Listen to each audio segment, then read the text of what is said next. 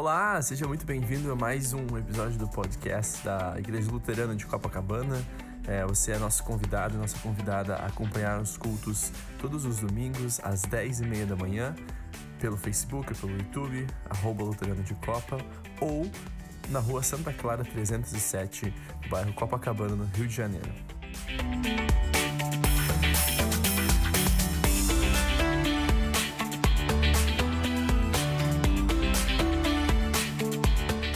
Semana 12 da nossa série de leituras da Bíblia, semana que nós lemos um livro chamado Juízes, conhecemos melhor um grupo de homens e de mulheres que lideraram o povo de Israel depois que eles entraram na terra prometida.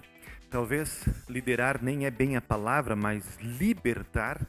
Os juízes daquela época, eles não eram juízes de um sistema judiciário, como a palavra hoje é usada, mas pessoas a quem Deus chamou para libertar Israel da opressão de um povo vizinho. Nós terminamos o livro de Josué e vimos que na teoria tudo estava bem encaminhado, cada família do povo de Deus havia recebido uma porção de terra para chamar de sua, Deus estava presente no tabernáculo, eles têm a lei que orienta a vida pessoal e comunitária e eles têm um sistema de sacrifício para providenciar perdão dos pecados. As pessoas estão, em geral, sendo abençoadas. Só que isso não duraria muito. Em uma geração, a vaca ia para o brejo com corda e tudo. O povo se afastou de Deus, como seus antepassados soiam fazer quando estavam no deserto. Como assim? Quando a gente tenta entender o que o povo, por que é que o povo foi enredado tantas vezes pelo pecado, nós vemos que os problemas começaram já na conquista de Canaã. Dois erros saltam aos olhos da gente. Primeiro lugar, eles não expulsaram os cananitas, e isso fez com que eles caíssem em idolatria. Né? O ambiente que a gente vive, ele pode ser, sim, uma grande influência para nos levar ao pecado. E o segundo erro de Israel, mais importante, é que eles não souberam ensinar a fé para os seus filhos. Deus havia dito para os pais passarem para os seus filhos a fé. Não apenas circuncidem os filhos de vocês, mas eduquem, inculquem neles o amor, o temor a Deus. Muito sério isso.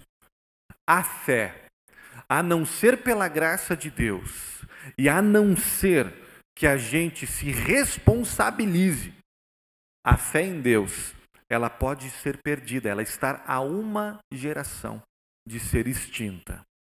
Se não no mundo, pelo menos na nossa família. E com o problema do afastamento do povo, Deus intervém através de juízes. Cada um deles tem uma história, um contexto, mas tem quatro coisas que se repetem como um ciclo naqueles 300 anos. Um primeiro movimento de pecado, o povo começa a adorar falsos deuses. Um segundo movimento é Deus removendo a sua mão protetora e permitindo que nações vizinhas oprimissem Israel.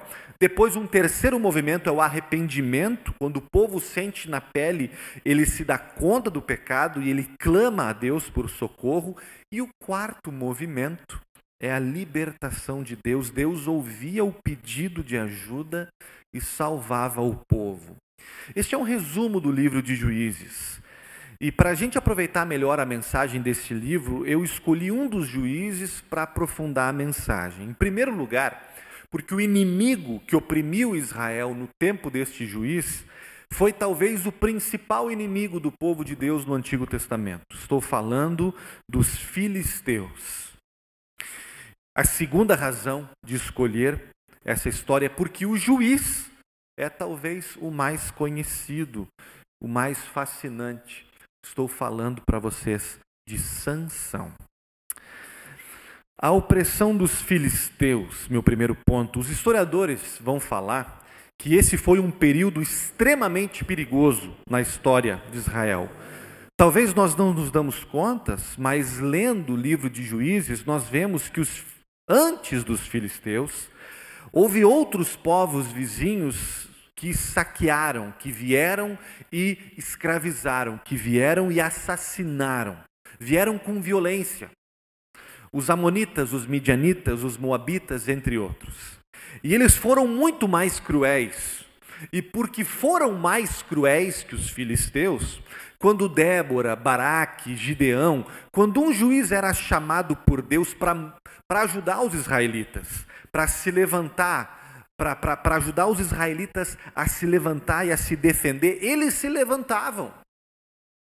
Eles reagiam, eles se mobilizavam, eles davam um jeito de se levantar das cinzas, de encontrar coragem. Diziam: sim, nós temos que expulsar os povos invasores, os opressores, porque era nítida a opressão. Só que quando a gente chega no tempo de sanção, o que, que os israelitas estão fazendo? Eles estão quase dizendo, gente, nós gostamos dos filisteus, a gente está de boa com o cativeiro dos filisteus. O que de mal eles estão fazendo para a gente? Eles são os nossos governantes. Os historiadores vão nos dizer que o que era perigoso sobre os filisteus era exatamente o fato de que eles não eram tão cruéis como os outros. A estratégia deles de conquista não era dizimar, não era intimidar. A estratégia deles era absorver, era assimilar, era se misturar, era interpenetrar-se na cultura, na família, na religião. O que os filisteus estavam fazendo com os israelitas era muito mais perigoso para eles do que o que tinha acontecido quando outros opressores oprimiram Israel. Através da assimilação dos filisteus, Israel estava perdendo não apenas sua identidade étnica, mas sua fé. E junto com a fé, a mensagem de salvação de Deus ao mundo.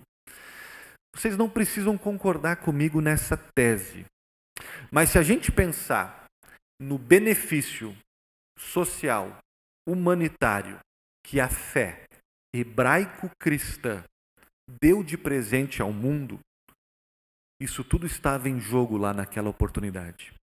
O mundo como o conhecemos teria se perdido se o israelita, se o povo de Deus tivesse sido assimilado completamente no tempo de sanção, e eles estavam prestes a sê-lo. 40 anos sendo cozinhados em fogo baixo. O perigo, gente, é sempre muito maior quando ele vem velado, quando ele vem sorrateiro, nos cozinhando em fogo baixo heresias, é, ideologias anticristãs sempre fizeram muito mais mal para a fé do que uma perseguição física. Quando está na cara que a proposta está errada, a gente sabe fugir. E quando a gente cai, a gente se levanta mais fácil. O problema é quando o lobo mau se veste de vovozinha a gente é seduzido, sequestrado, a gente abandona a nossa identidade, nossa fé, a gente vende a nossa alma e nem se dá conta. A gente gosta dos filisteus, a gente está de boa com o cativeiro filisteu. O que, que de mal eles estão fazendo? A libertação através de sanção. O povo de Deus poderia não se dar conta que estava a perigo, mas Deus se deu e interveio. E o juiz levantado por Deus para derrotar os filisteus e libertar Israel é um herói incomum. É um tipo Deadpool, sabe? Autêntico, mas censurável. Mulherengo, teimoso. Do tipo que mata pessoas e faz samba com a chacina. Eu sei. A gente aprendeu a gostar dele quando a as histórias na escolinha dominical das crianças, mas as professoras nos ensinaram uma versão PG-13. Sansão. Sua história é muito interessante. Deus escolhe Sansão antes de nascer. Sansão foi dado de presente aos seus pais que não podiam ter filhos. E Deus disse que ele deveria ser consagrado ao seu serviço. E como sinal desta dedicação, fazer um pacto especial, o voto de Nazireu. Jamais tocar em nenhum cadáver, jamais beber vinho ou alguma bebida alcoólica, jamais cortar o cabelo. Samuel e João Batista também fizeram o voto, com uma diferença. Eles cumpriram. Sansão não. As imagens de Sansão, que fazem parte do imaginário coletivo, dos livros, dos filmes, o descrevem como um tipo bombado de academia. Mas acreditem se quiser, o tamanho dele nunca é mencionado na Bíblia, nem o comprimento do seu cabelo. Ele poderia ser um Jason Momoa? Poderia. Mas do ponto de vista físico, ele também poderia ser um Zé Ruela israelita, que ninguém dá nenhum crédito. Sim, tinha muita força, matou um leão com as unhas. Os inimigos, no nosso texto de hoje, quando vieram pegá-lo, precisaram se acampar, trazer três mil. Forte, Sansão era mas sua força não vinha do bíceps, vinha de outra fonte. Ele bem poderia ser um cara comum, com uma força descomunal, poderia ser parecido com a gente. Certamente Sansão era parecido com a gente, pelo menos num ponto. O que lhe importava era o seu umbigo. Enxergava algo que queria, pegava. Ele viu uma garota atraente para ele, não teve dúvida, teimou com seus pais que queria ela como esposa. Já viúvo, foi a um bordel, gostou da prostituta, pagou pelos seus serviços. Mais tarde, viu uma outra moça, que os seus amigos alertaram: é chave de cadeia, Sansão, pula fora. Não quis saber se casou com ela. Sansão seguia seus instintos, Sansão seguia seus prazeres. E o problema de Sansão não era apenas excesso de testosterona. Ele parece ser extremamente violento, extremamente vingativo. Nós vemos no versículo 11 os filisteus dizendo: "A gente só está com ele, o que ele fez conosco?" E Sansão respondendo: "Não, eu é que estou fazendo com eles o que eles fizeram comigo." Deus estava usando Sansão para criar um conflito com os filisteus, para fazer com que os israelitas acordassem e se revoltassem com aquela opressão amigável. Só que o jeito de Sansão fazer as coisas é esquisito. Ele não salva o povo por uma via moral, por uma via espiritual. Ele não tem condição de fazer isso, ele é imoral nessas áreas. O que é que o Sansão faz? ele se casa com uma filisteia. E na festa de casamento ele faz uma charada para os convidados. Eles enganam Sansão, em retaliação Sansão mata alguns deles, em retaliação o sogro, o sogro proíbe ele de ver a sua esposa, em retaliação Sansão bota fogo no campo, em retaliação os filisteus matam a esposa, em retaliação ele mata centenas dele e assim vai a tragédia. Retaliação em cima de retaliação. Eu acho que nós nos identificamos um pouco com esses anti-heróis da Bíblia, tipo Sansão. Nós também somos escravos das nossas vontades. Também sabemos o que queremos quando nós vemos. E quando vemos, pegamos. E quando pisam no nosso calo, retaliamos. Como a Eva que viu a árvore que parecia deliciosa aos seus olhos, nós já mordemos o fruto proibido que envenenou nossa alma. Como tanta gente da Bíblia que nós temos visto, nós também temos feitos de amores proibidos, brincadeirinhas sem graça, jogos de vingança, o caixão que nós enterramos nossa integridade, nossa paz e nossa vida. Também vivemos de retaliação em retaliação, olhando, prestando atenção demais no que nós devemos, descontrolados. Eu tenho dificuldades de encontrar evidências que qualifiquem para a vitrine da fé que Hebreus 11 nos dá, e ainda assim Sansão está lá. O versículo 20 não deixa dúvida, apesar de ser como ele era. Deus julgou, libertou Israel através de Sansão. Isso nos ensina, gente, uma coisa de cara. Tem a ver com Pentecostes. Deus usa pessoas imperfeitas.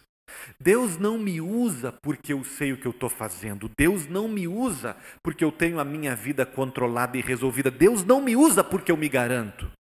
Não existe isso na Bíblia. Pentecostes, aqueles discípulos sem fundamento, nos mostram isso. Deus vive, Deus trabalha, existe na Bíblia gente comum, pecadora. A gente pensa que a história de Sansão é toda ela sobre Sansão e não é. É sobre a obra amorosa de Deus na vida dele e através dessa obra de Deus, Sansão, ele não é nenhum mau exemplo e nenhum herói. Sansão é um filho de Deus a quem Deus alcançou com a sua graça, com uma cruz de sofrimento e amor. E é assim que Deus age com todos nós. Deus só trabalha com gente assim. Saber disso nos traz humildade, saber disso nos bota na casinha certa. Meus amigos, se, se alguém vier falar para você muito obrigado. Tuas palavras me ajudaram no tempo de crise, no coronavírus. Tuas palavras, tuas ações me trouxeram Jesus, me mudaram, eh, me ajudaram. Sabe o que a gente deve dizer dentro da gente e fora também? Show! Mas foi o Espírito Santo de Deus quem fez. Eu sou apenas uma queixada de burro é a piada de Sansão, é o samba dele. Faça esse samba quando alguém te agradecer, quando alguém te aplaudir, quando você se sentir tentado a achar que você é grande coisa. Queixadas de asno, mas o Espírito de Deus. Deus usa pessoas imperfeitas. Sansão não é uma estrela somos asnos. Você, eu, Sansão, mas o Espírito de Deus. Admita isso e Deus trabalhará através de vocês. Admita isso e o Pentecoste virá a você e o Espírito Santo fará maravilhas em você e através de você. E não apenas isso, mas te fará descansar te fará dormir melhor e vai tirar o teu peso.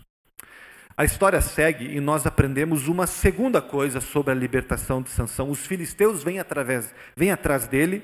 Parece que o plano de Israel, de Deus, vai fazer de fazer Israel enxergar as coisas, enfrentar o inimigo, parece que vai dar certo. Só que os filisteus não vêm armados para a guerra, eles vêm com um suborno, eles vêm propondo que a tribo de Judá entregue, traia Sansão.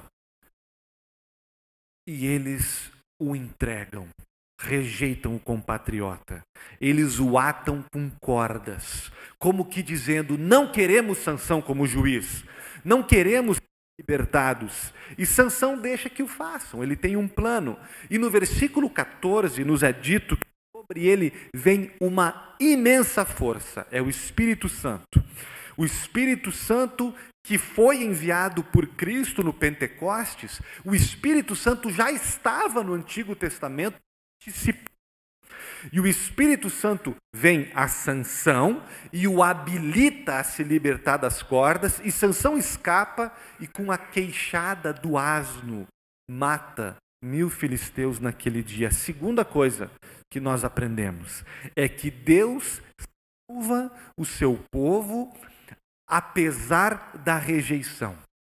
Apesar e através da rejeição. O tempo passa e nós temos um novo capítulo na vida de Sansão. Ele se casa com Dalila. E através dela, os filisteus de novo vêm acabar com Sansão.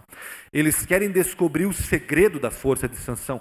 E quando Dalila dizia, por favor, é, Sansão, me diga qual é o segredo da sua força. Ele respondia, me ate com determinada corda. E ela atava, mas ele se soltava e impedia que o matassem. Até que um dia ele disse, tá, é o meu cabelo.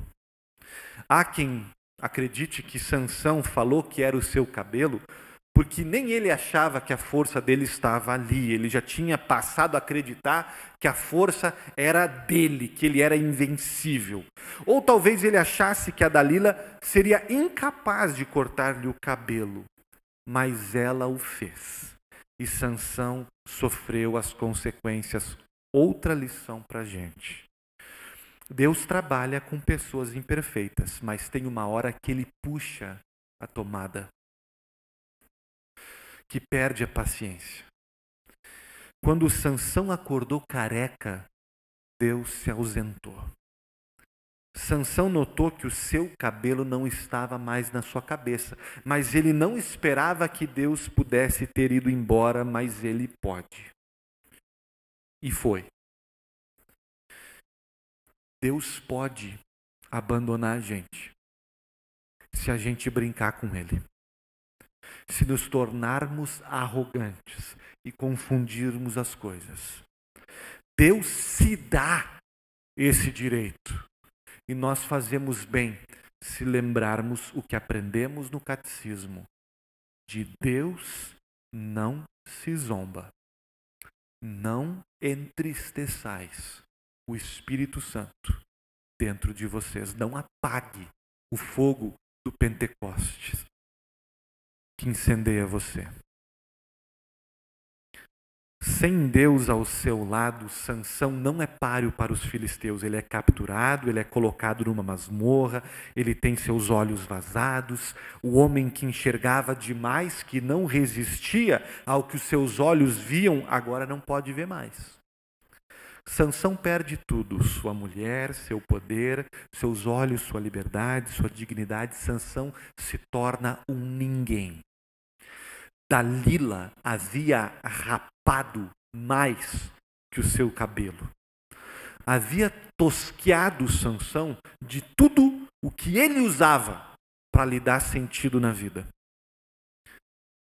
Mas sem os olhos no rosto, ele começa a enxergar outra coisa. Sem ver o que está na frente do seu nariz, ele recupera a visão de si a visão de Deus. Quando Sansão estava reduzido a nada, Deus diz: agora sim. Agora eu tenho você na posição perfeita. E o seu cabelo cresce de novo e a sua força, sinais que Deus não havia desistido de Sansão, que Deus havia voltado com graça e amor para Sansão e para o seu povo também, porque naquela situação, preso, fraco, os filisteus acharam que poderiam brincar com ele. O guerreiro, o garanhão, o grande Sansão, atado, cego e reduzido a bobo de uma corte numa festa, só não contavam que pelo poder de Deus Sansão derrubasse as pilastras do palácio onde se encontravam e matasse, diz a Bíblia, diz o texto, mais filisteus com a sua morte do que matou com a sua vida. Sansão morre, de certa forma, como um mártir. E através da sua morte, Israel é finalmente libertado da opressão dos filisteus. No gilete, na gilete da Dalila, sem ela saber, Deus estava esculpindo para Sansão e para Israel salvação. Por ironia, quanto mais fraco Sansão aparentava estar, mais forte ele se tornou. Paulo tinha razão. Quando somos fracos, então é que somos fortes apoiados em nosso próprio mérito, em nossas capacidades, nós não somos nada, mas arrependidos, de joelhos, dependentes totalmente da graça de Deus, somos fortes. Nossa potência, se é que podemos falar nesses termos, acontece no exato momento do reconhecimento da fraqueza, quando paramos de olhar para nós mesmos, para o que conquistamos, para o que somos capazes de fazer e olhamos para Deus, para o que Ele tem feito, para o que Ele faz na nossa vida. Quando humilhamos, nos humilhamos ou quando humilhados gritamos por socorro, nosso quebrantamento está de mãos dadas com a força que Deus nos dá, porque Deus usa muito mais a nossa fraqueza do que as nossas forças, porque Deus escolhe as coisas loucas e fracas do mundo para trabalhar. Ensinamento. Irmão e irmã, não tenha medo de ser reduzido a nada. Não tenha medo de, de, de lidar com as suas fraquezas, dos seus fracassos e não desperdice isso, porque é nelas que o poder de Deus se aperfeiçoa é através das nossas falhas e erros e dores que Deus esculpe em nós a sua salvação e as nossas melhores contribuições no seu reino. Um último ensinamento na história de Sansão é que Deus salva através de um só. Em Juízes, nós vemos o povo sendo libertado por um juiz e mais alguns ajudantes. Débora tem Baraque e mais 10 mil. Gideão tem 300. E quando nós chegamos no Sansão, ele está sozinho. Só um está disposto a enxergar o mal dos filisteus e a lutar contra.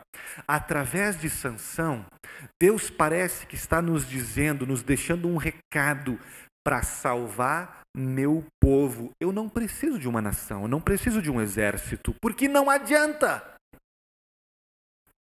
Eu só preciso de um. E quando este meu um adequado, escolhido, quando o meu guerreiro vencer, todo o povo vence. A vitória de um é considerada vitória de todos. Quem é esse um que Sansão e todo o Antigo Testamento apontam? Jesus. Claro que é Jesus. Por um lado, tão parecido com Sansão, como Sansão, também escolhido por Deus antes de nascer, também dado a um pai que teve dúvidas, também consagrado para uma missão especial, também enviado para salvar gente em estado de negação, gente intoxicada, gente enredada pela opressão, não de um povo, mas do pecado, do mundo, do diabo. Jesus é o libertador de toda a humanidade. Tão parecido com Sansão, entregue como Sansão, rejeitado, veio com salvação e também ouviu do povo: Não te queremos, Barrabás, crucifica-o, não queremos tua libertação.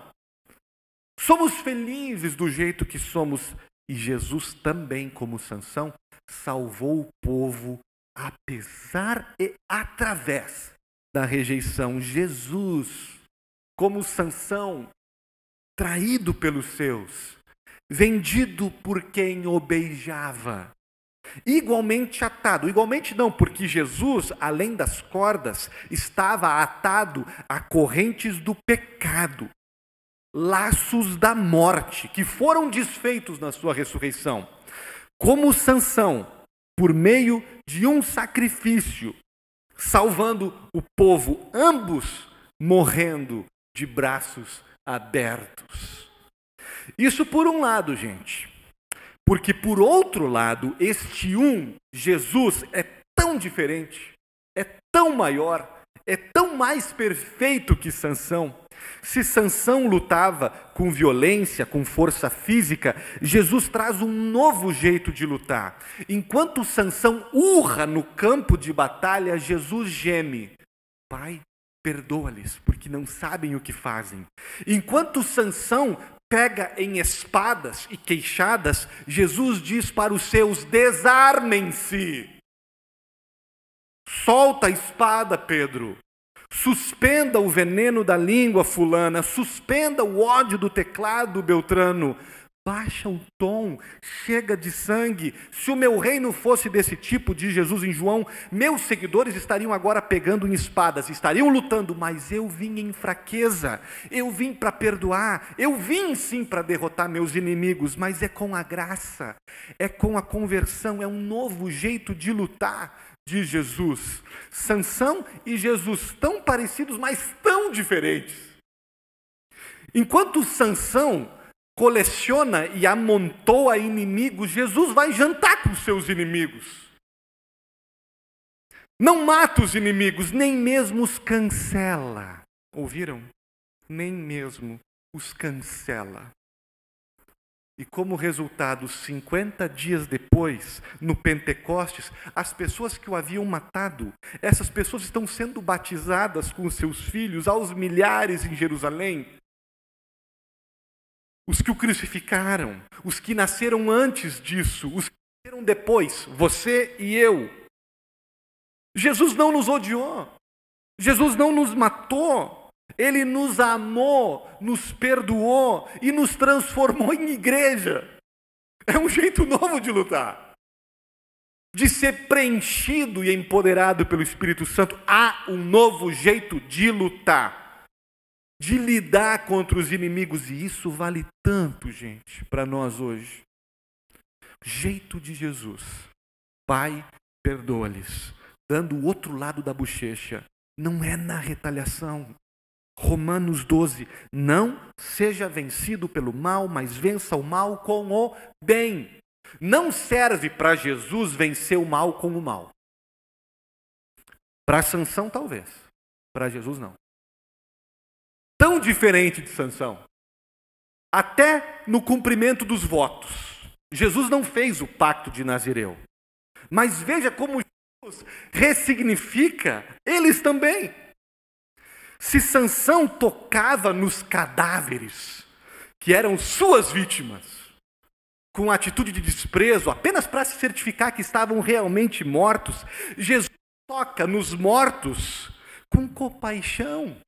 Jesus tocava em esquifes com amor para consolar enlutados ou para devolver a vida para eles. Se Sansão bebia demais nas festas e nos pubs, que ia. E no seu porre fazia besteira. Jesus até tinha fama de beberrão. E até tinha fama de ir a muitas festas. Mas ele ensinou um jeito diferente de confraternizar. Um jeito diferente de se reunir com os amigos ao redor da mesa. Ao invés de pegadinha sem graça, alegria de verdade. Ao invés de escândalos e tragédias, vida em abundância. Até no cabelo, Jesus foi diferente. Como assim, pastor? Com Sansão, nós temos a impressão que o cabelo foi o último, o último voto que ele se agarrou. Não deu tanta bola para o negócio de cadáveres, para o negócio de não beber vinho. Mas para não quebrar o voto do Nazirato, no cabelo ele se segurou até onde deu, até onde a sua fraqueza o traiu. Com Jesus isso não acontece. Como é que a gente sabe disso, pastor? Se a Bíblia não fala do cabelo de Jesus. Ou fala?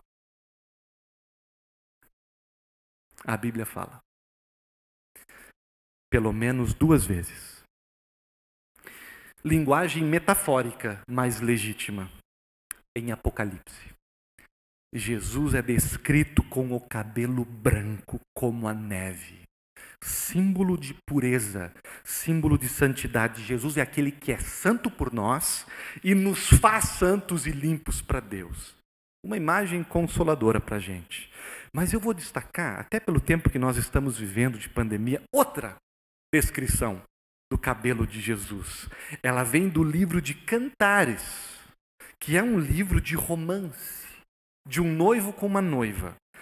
E mais que poesia entre duas pessoas, é um livro que pode ser o símbolo, pode ser lido como símbolo do amor do noivo Jesus com a noiva, a igreja. E no capítulo 5 perguntam para a noiva: O que é você? mais bela entre as mulheres? O que é que o seu amado tem que os outros não têm?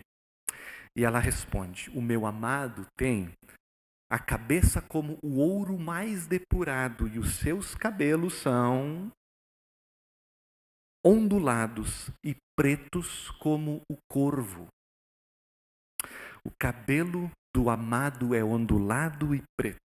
É o cabelo de um jovem no auge, no auge da vida, no auge da saúde. Calvície é o contrário de cabelo. Ondulado, espesso. Cabelo branco é o contrário de preto. Normalmente ficamos carecas e grisalho quando estamos envelhecendo, em declínio físico, por assim dizer, ou até mesmo estressados, doentes. Nosso tricologista Juarez não diria isso. Jesus não é assim. A sua dedicação, que não é só a Deus, mas é também com a gente. O seu compromisso não está em declínio, não está perdendo a vitalidade, Talvez você tenha medo disso, talvez você, com os seus pecados escondidos no armário, possa pensar: Jesus deve já estar no fim dos seus recursos, no fim de sua dedicação. Mas eu digo para vocês: o voto de Jesus por nós está cheio de força e vigor preto e ondulado. A consagração de Jesus a Deus e ao seu povo é eternamente vigorosa, nunca perde a validade, nunca falha. Algumas pessoas dizem que já estão servindo a Deus por tanto tempo que já estão esgotadas, querendo se aposentar, estão dizendo que a sua dedicação está se tornando careca, grisalha, e Deus entende o cansaço, mas Ele diz para nós que Ele não se cansa da gente. E ele nos renova dizendo: Eu não me canso de vocês, minhas misericórdias são novas, fios novos de cabelo preto e ondulado a cada manhã. Se Sansão não aguentou o rojão, se Sansão fracassou no seu voto, Jesus é diferente, Jesus está firme. Ele é o amado incomparável, ele é o amado digno da nossa poesia, da nossa confiança. Sua noiva amada, nós podemos ficar prazerosamente seguros, porque não temos razão de temer de que a dedicação de Jesus por nós ficará velha, doente. Ele é, ele está para sempre em sua condição prime, em seu pico. Em outras palavras, Deus, Jesus, não tem um estado de espírito, um estado de ânimo, algo que, que temos nós no tempo de pandemia, nós alternamos altos e baixos, vamos de 0 a 80, no nosso bom humor, nas nossas vontades de fazer as coisas. O cabelo de Jesus é para sempre ondulado e preto, ele não muda no seu voto, no seu humor, no seu compromisso com a gente, e a gente não precisa se preocupar.